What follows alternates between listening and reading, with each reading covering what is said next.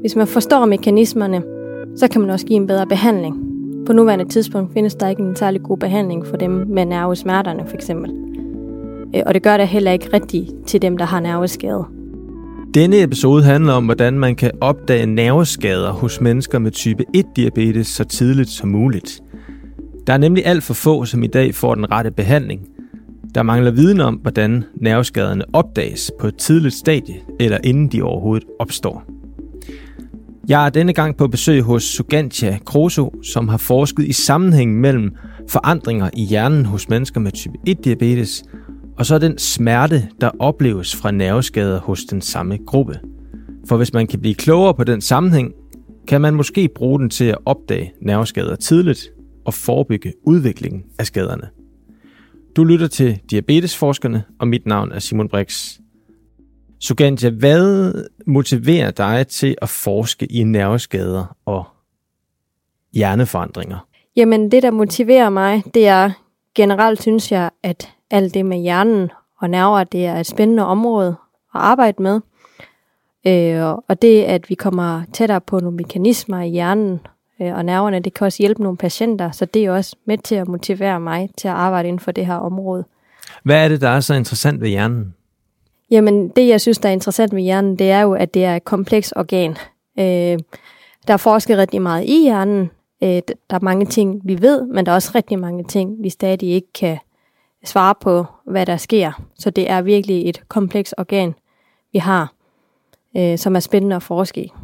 Og det har du jo netop gjort, heldigvis arbejdet med det her spændende organ og blevet noget klogere på, hvad sammenhæng er mellem de her forandringer i hjernen og så de nerveskader, som opstår hos rent faktisk ret mange mennesker med, med diabetes, og i det her tilfælde, i, i den her episode, type 1-diabetes, ja. som er det, du har undersøgt.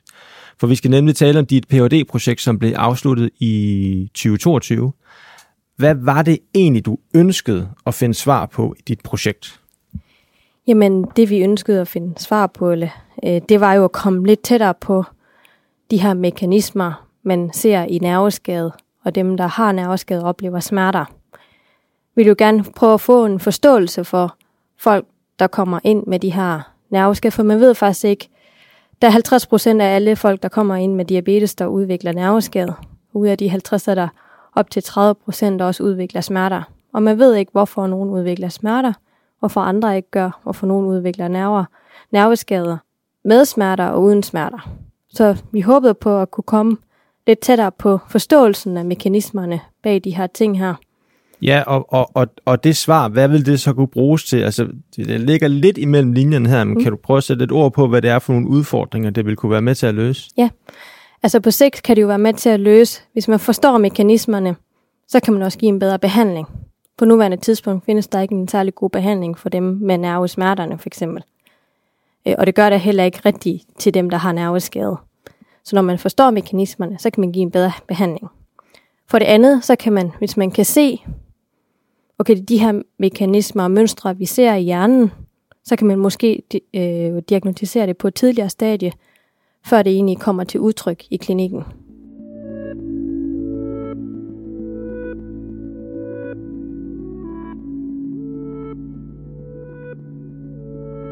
Nu vil jeg gerne tale med dig om, hvordan du metodisk gik til værks i din Ph.D.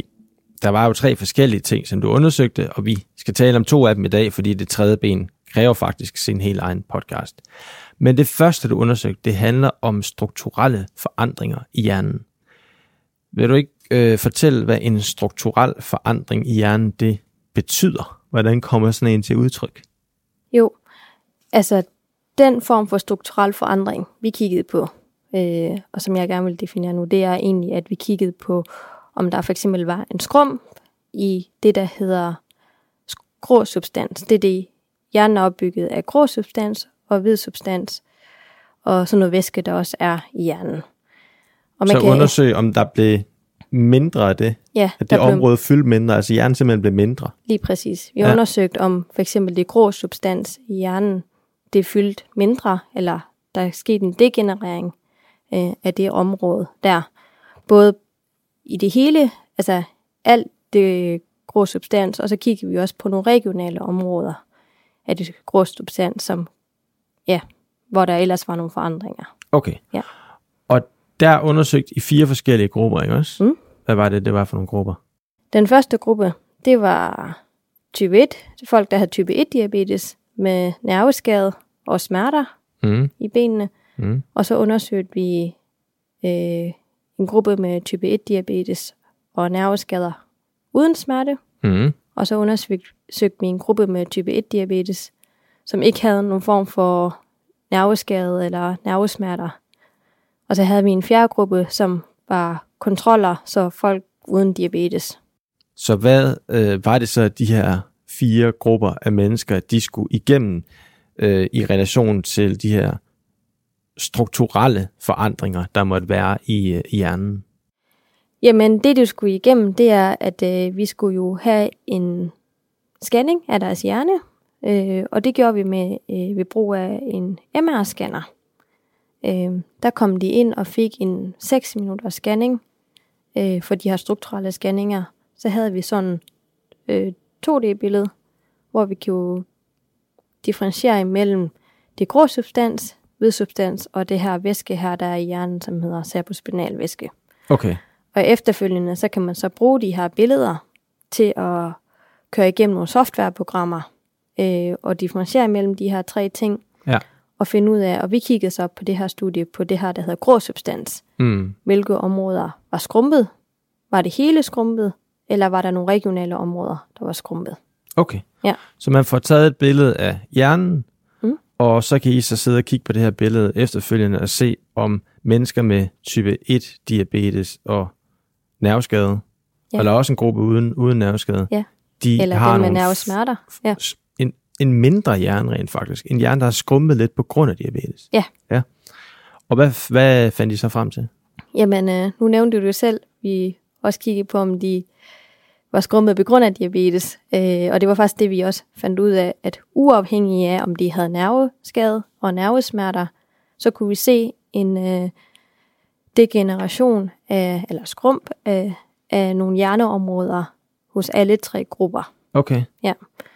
Og man kan sige, at det man egentlig kan sige ud fra det er, at man bare det at have diabetes, der sker der nogle forandringer på det strukturelle niveau i hjernen. Ja. Og hvad, hvad, hvad siger det der? Altså umiddelbart lyder det jo ikke så, så godt, at en hjerne skrumper. Nej. Øh, og det er også det, vi øh, forsker videre i, øh, i forhold til, hvad har det af betydning for den enkelte person med diabetes. Ja. Øhm, kan, kan det have en relation til nogle kognitive forandringer, hvis der er en skrump i hjernen?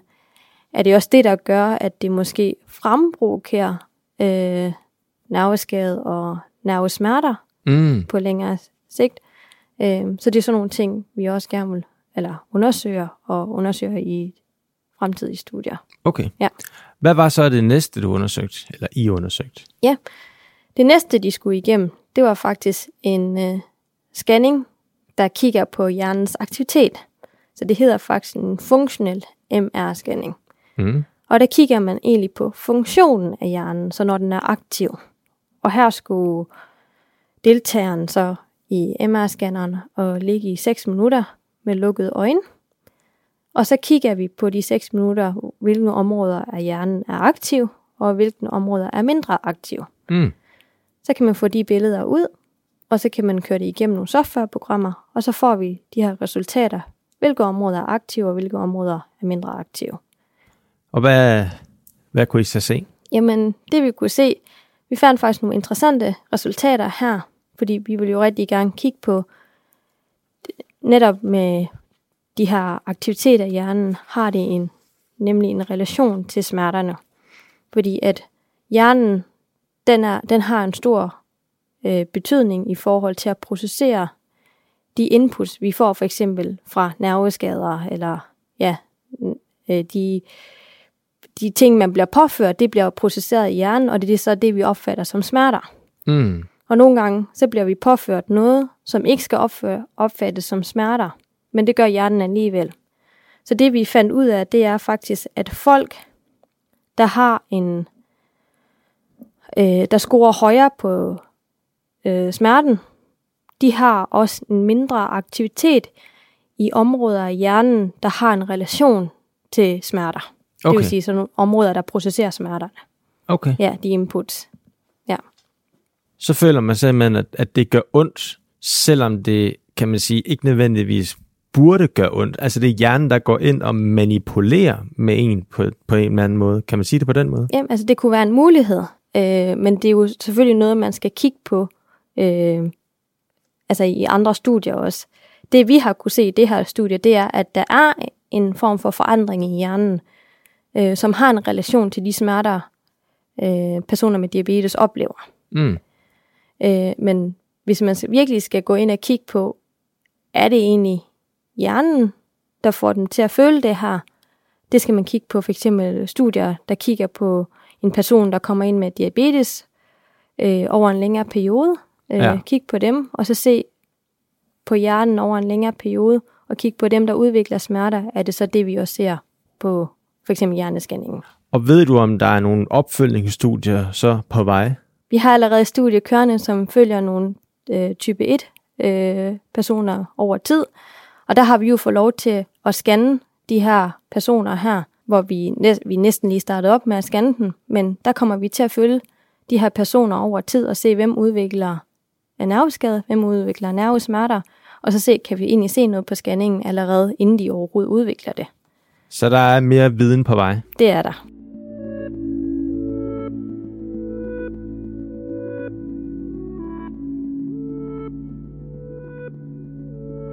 Hvilken forskel vil du sige, de resultater, du nåede frem til, de gør eller kommer til at, at gøre for mennesker med, med type 1-diabetes? Altså, det her det er jo et skridt på vejen, kan man sige. Øhm, der er jo stadig, vi skal stadig lave flere studier, men det man kan sige, det er, at vi har jo fået et bedre indblik i, okay, det er faktisk det her, der sker i hjernen i forhold til de her tre grupper, vi har med af diabetes, Mm. så man, vi har kunne differentiere mellem de her tre grupper øh, på hjerneniveau, og det er der ikke mange studier, der har lavet før. Så vi har kunne bidrage med den viden øh, ved at have de her tre grupper her, hvor vi både har folk uden nerveskade, øh, altså diabetes uden nerveskade, personer med diabetes med nerveskade, men uden smerter, personer med diabetes øh, med nerveskader og smerte. Ja. Og det vi egentlig kan bidrage til, det er et, et skridt videre i næste step, hvor vi har fundet ud af de her ting her, øh, og fået en lidt bedre indblik i mekanismen, øh, mulige mekanisme, som man kan undersøge videre på. Som fører til nerveskade Nerveskade eller nervesmerte. ja. eller nervesmerte. Ja.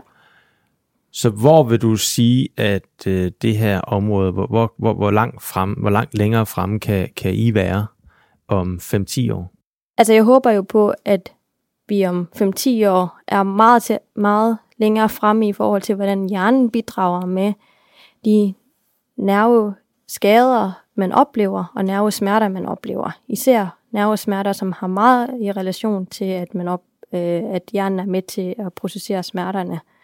Øh, der håber jeg, at vi er meget længere fremme Okay. på det punkt, hvor vi kan sige, okay, det er faktisk det her, hjernen gør, når folk, der udvikler nervesmerter eller nerveskade, øh, hvordan hjernen den bidrager til det.